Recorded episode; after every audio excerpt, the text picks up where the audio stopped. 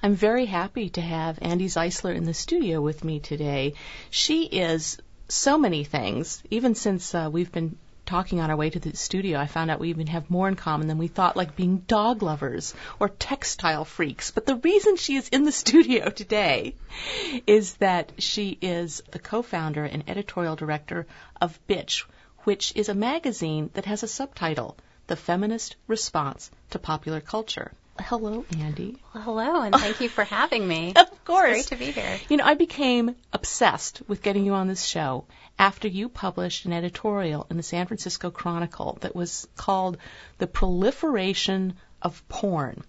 And I realized that you were voicing something I felt inside, but I'd never seen in print before. That is, you were obviously a strong advocate for sexual freedom and experimentation and, you know, people getting their mojo out there in as creative a way as possible.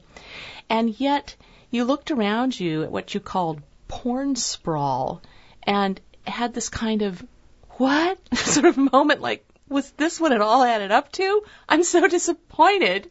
I don't know what was going on in your mind, but I know on my end, I had spent so many years just trying to sort of drag porn out of the closet, and especially with women, to say, hey, you know, you can watch this. It's not going to bite you.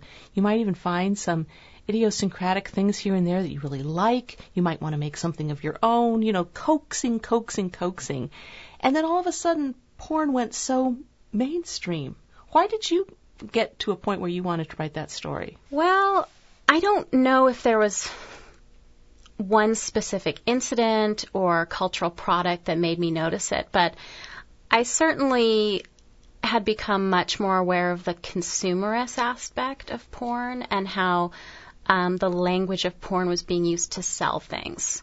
You talked about um, in the beginning of the article, you say something like, You remember the first porn tape.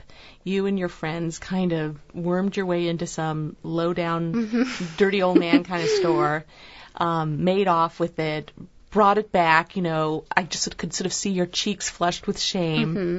It, it was very exciting, and it was also weird even then to be like, is that all there is? Hmm. You know, like this was a very, very soft core tape. There was nothing that really um, suggested penetration, for instance. It was really more like if you were looking at a Playboy spread come to life. Boobies which, galore. Exactly, sort of like soft focus. You know, it took place in the tropics, women running on the beach, the boobs bouncing in slow motion. so, you know, I think later were probably much more intense experiences when, you know, like say my brother and I found our father's stash. That was much more like well, also it makes you contemplate your family. Well, yeah. I mean, it you know, you it's much your... heavier in every way. Mm-hmm. Um, so, you know, that first experience was was actually kind of quaint in retrospect, especially when you consider what's on HBO now would really put that girls in the tropics tape that would just sort of make it look like a suntan ad. Yeah, exactly, like an episode of I don't know Melrose Place. Like it really, it wasn't. it was not a naughty tape in retrospect. Well, speaking of naughtiness, uh, you know, some people say, well, the thing they don't like about the mainstream aspects of porn is that the delicious, naughty, prurient part of it is gone, and what's there to get excited about without a taboo how do you turn on? And you didn't say that in your piece. I don't really know what you think about that. When I hear that, the, you know, frisson of naughtiness, mm-hmm. I think, well, believe me, you can still get that going all by yourself. You don't need an institution to handle that aspect for you. I think that's but true. I also felt like, look, being in the closet with it really was not all that fun especially for the people who were creatively making all this sex stuff, it wasn't any fun being in the closet. And actually, even if you enjoyed some of it, it was very difficult to have people think you were sick, I mean, or criminal, you know, pathological or criminal. So I'm kind of happier in a certain sense to say, it's fine with me that people joke about it in public. It's fine with me that I'm watching Jon Stewart on the Daily Show and he he circles his nipples with his mm. hands like a porn star whenever he wants to indicate how George Bush is getting off on something. I mean, I I'm laughing too.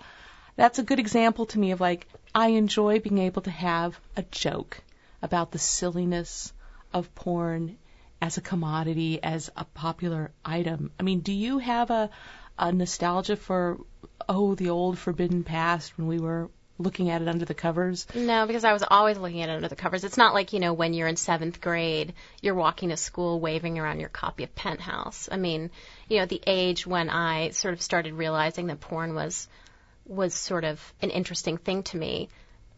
It wasn't like it wasn't like it was something you could really be public about.